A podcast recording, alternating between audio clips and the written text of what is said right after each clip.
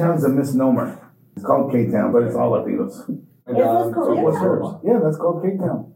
I see a lot of little short, dark people. Yeah, puro, puro Oaxacan, puro Oaxacan Koreans.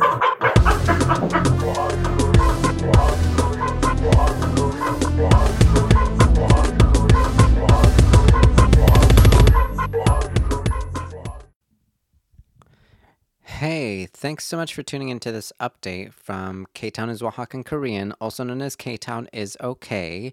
And this is just a brief note on behalf of Nuna and I that our podcast has not gone anywhere and that there will be very many more podcasts soon. It's just that Helen and I are actually shifting our attention this month to a special event that you will absolutely want to be a part of and that we'll absolutely say more about very soon. So, yeah, we thought let's not keep them in the dark and kind of just let them figure their way out here. Let's let them know that we are going quiet on the podcast for just a moment because at the end of the day, we are focusing our time and attention on bringing you the next great moment for K Town is okay, for Koreatown as a whole, and even for the city of LA if I've got anything to say about it.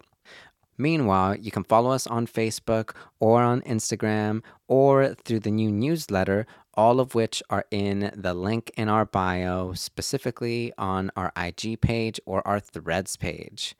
Okay, this is Don Sang. Until the very next time, 감사합니다. Gracias. Ciao. K Playtown's a misnomer. It's called K town, but it's all Latinos. And, um, so what's yours? Yeah, that's called K town. I see a lot of little short, dark people. Yeah, puro, puro Oaxacan. Puro Oaxacan Koreans.